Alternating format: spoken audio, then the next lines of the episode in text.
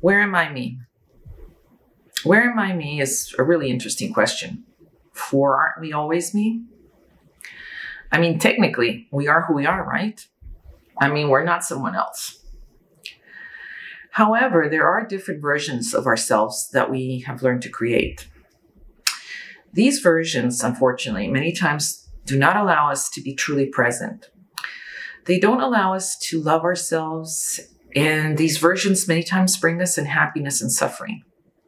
Trust me, I've been there and done that. I've been the one on the carousel, the different versions of Jessica, like the pretty horses, you know, that go up and down on the carousel, but they never go anywhere. You know what? No more. Through my Buddha Girl journey, I have come to realize that there is only one me. And that I better like the me. I have also learned that I can be a different thing to different people. I can look different from occasion to occasion. I may even change my mind at times. But ultimately, I come home to me. And that is where I need to be home.